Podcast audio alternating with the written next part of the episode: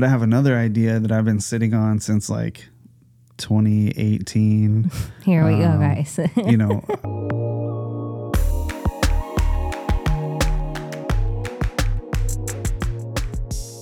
All right. Welcome back to the Thread the Needle podcast. I'm Matt. I'm Jacqueline. And thank you guys for hanging out with us again. This is episode 2.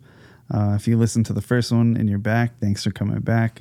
We're excited for what this will turn into. We have some fun things to talk about and some cool people to introduce you guys to over the coming weeks. And so, we're excited to see where this goes. We're just having a good time with it. So Jack has been sick. So you're probably going to hear more of Matt talking in this episode than me.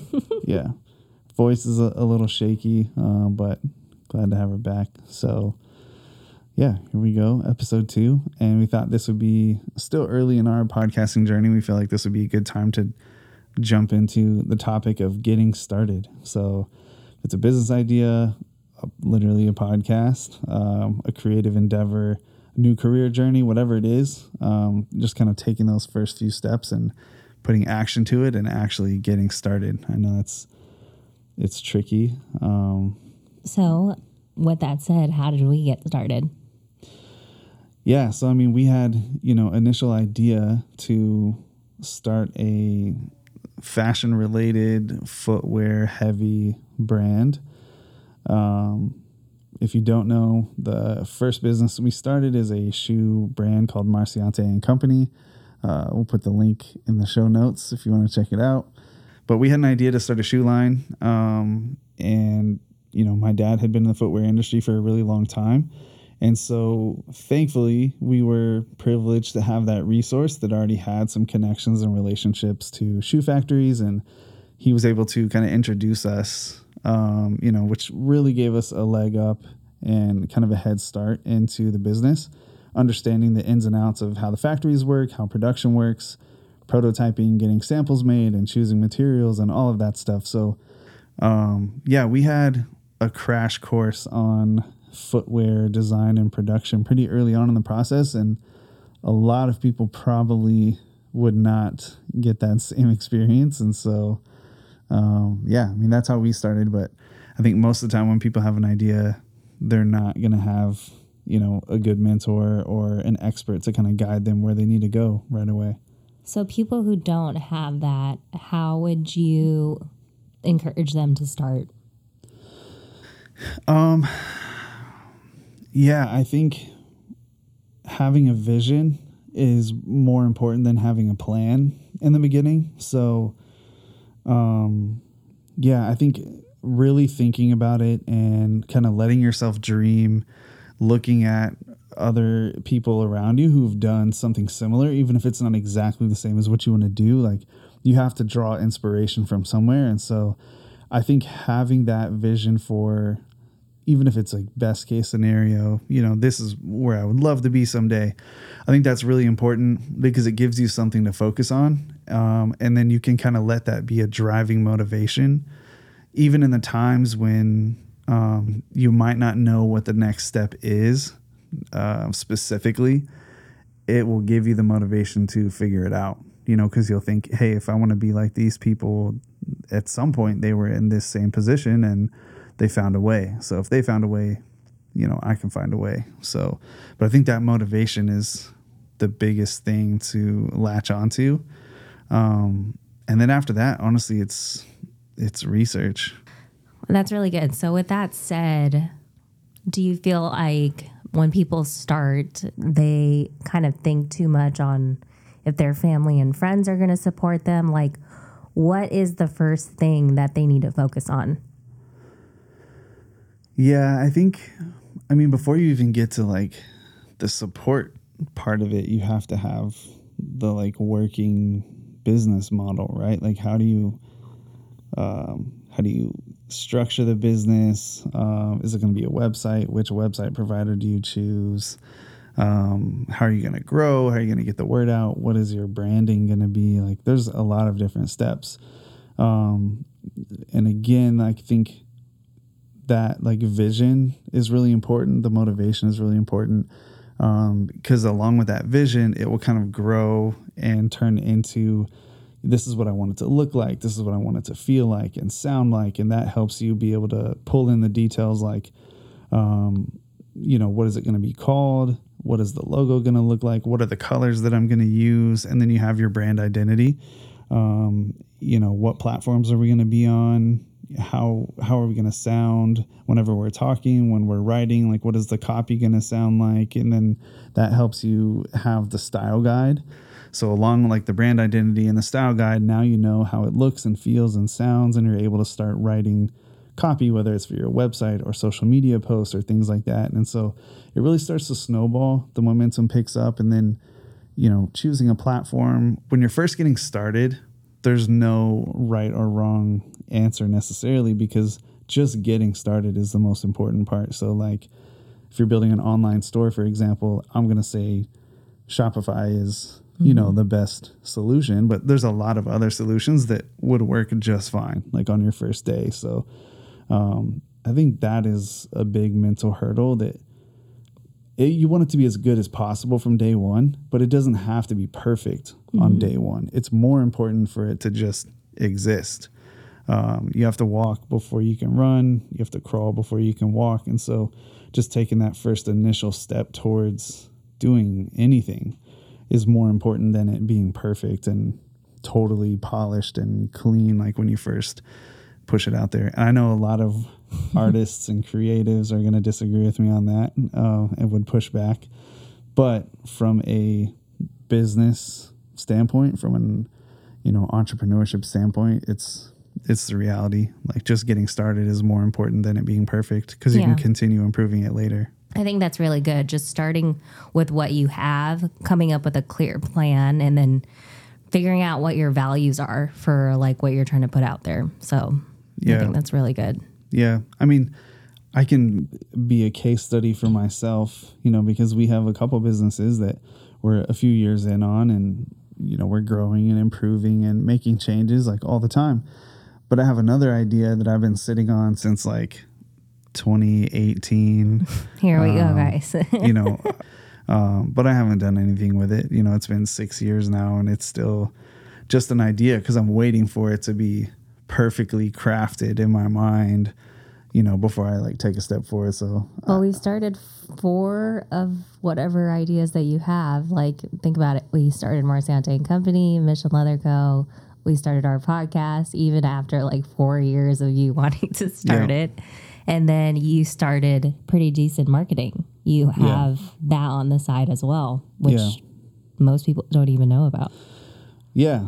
Surprise. If you didn't know about that yet. It's been pretty low key, so not really promoting it a ton. But yeah, I like helping people, and, you know, I love to share what I've learned. And so I feel like both the marketing, like consulting side, and this podcast have come from a place of just a byproduct of what I've learned and how I've grown over the years, like the things that we've both learned from experience. Yeah, I think going back, one thing we would tell ourselves is not everything has to look and feel perfect. And I think once you have like your vision, like you said, and you put yourself out there, people are going to actually fall in love with you as a person and your vulnerability versus more so the product or the service that you're trying to sell. I think if people can relate to you as a human, that's what people are going to fall in love with. And then the product and or the service will kind of come into play. So, yeah, I mean, as long as if your product or service is quality, then yeah, just being yourself and being as transparent or vulnerable as possible and letting people see your personality, that's going to sell the product. Going back to that question, when people start and they want their family and friends to be just as hype about like what you're putting out there, what you're inventing. Talk about that, because I feel like we went through that initially when we first started. And I think, you know, if you don't really have a plan for your customer base, you're kind of going in a little bit blindsided, because then feelings are involved and you're not really setting yourself up for success. So talk through what people can do differently, because let's be real, friends and family are not going to be your customer base.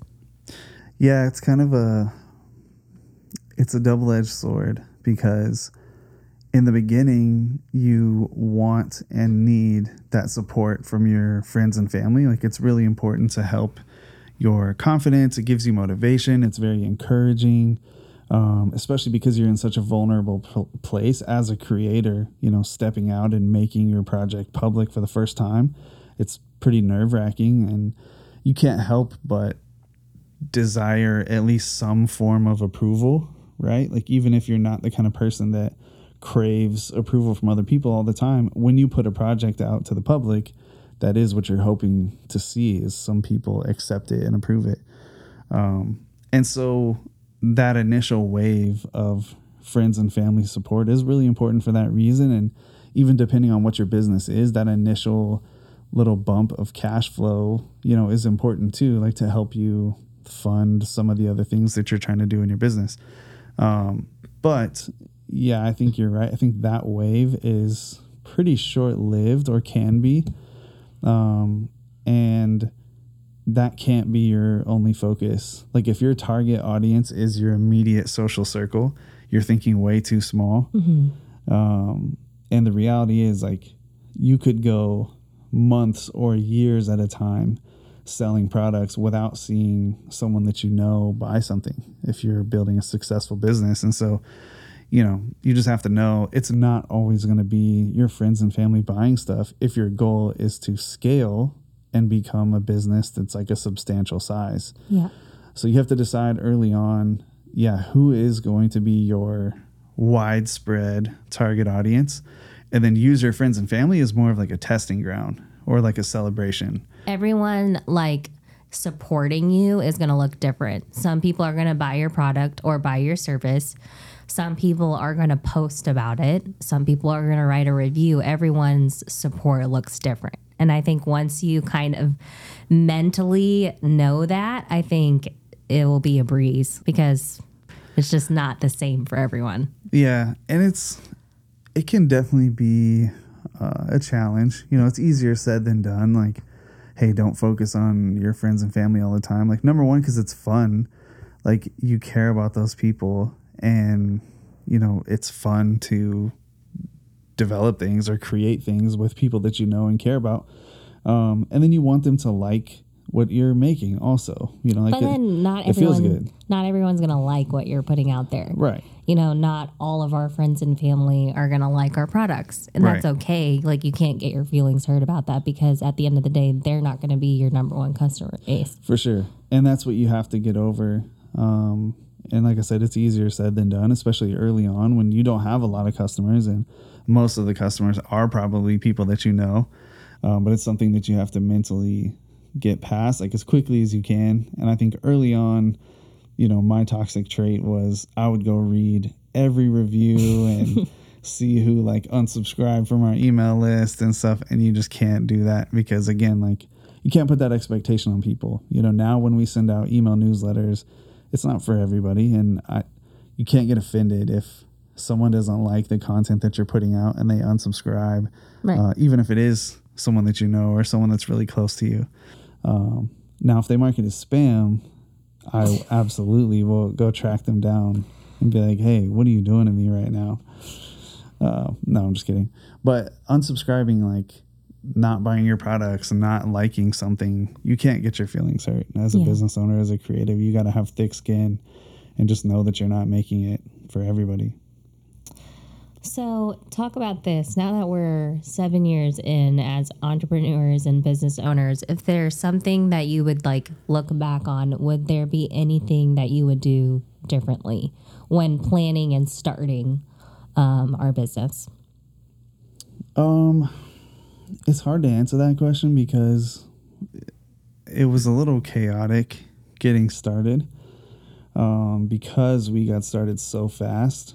I mean, it was like definitely less than a year, you know, process from having the idea to actually kicking it off.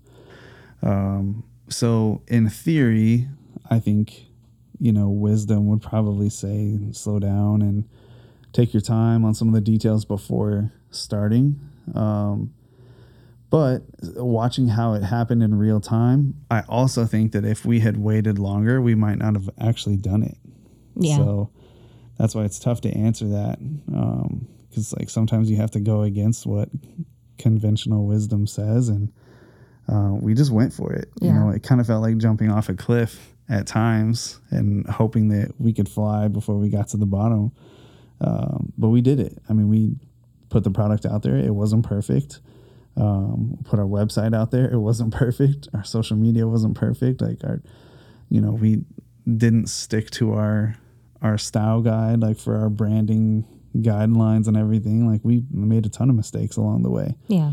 But we actually put it out there, and, you know, it gave us feedback in real time that helped us grow pretty quickly and adapt pretty quickly. And, you know, you make mistakes, you learn, you evolve, you get better. And so I don't know, I guess yes and no. I would, in some areas I would like to say that I would do it differently, but seeing where we are now, like I don't know that I would want to change it. Yeah. I feel like we're still trying to figure it out with website, social media, marketing. Yeah. It's all going to be a learning process, and we're always going to continually learn as we grow and as we evolve. So I think always changes too. I mean, it all changes so fast that even people who are experts are, if they don't adapt and evolve, then they're not experts for very long, because things change so fast. And so that's another reason to just step out there and just try it. Because even if something's working a specific way right now,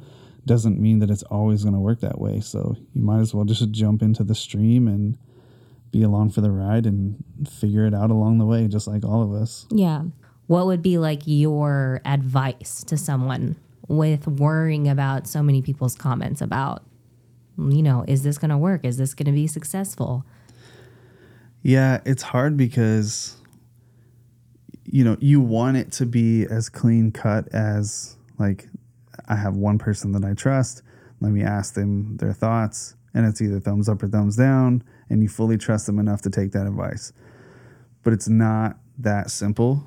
And even some of the people who care about you the most and they want to see you do well, or they care about your well-being the most, still don't have the same intentions and plans as you. Mm-hmm. So, for example, like if I have someone I really trust and I know that they love and care about me and they want the best for me and they want to help me make smart decisions, if they don't think like an entrepreneur, then every single thing that I say is going to sound crazy to them, and it's going to sound too risky and not conservative enough and not safe enough.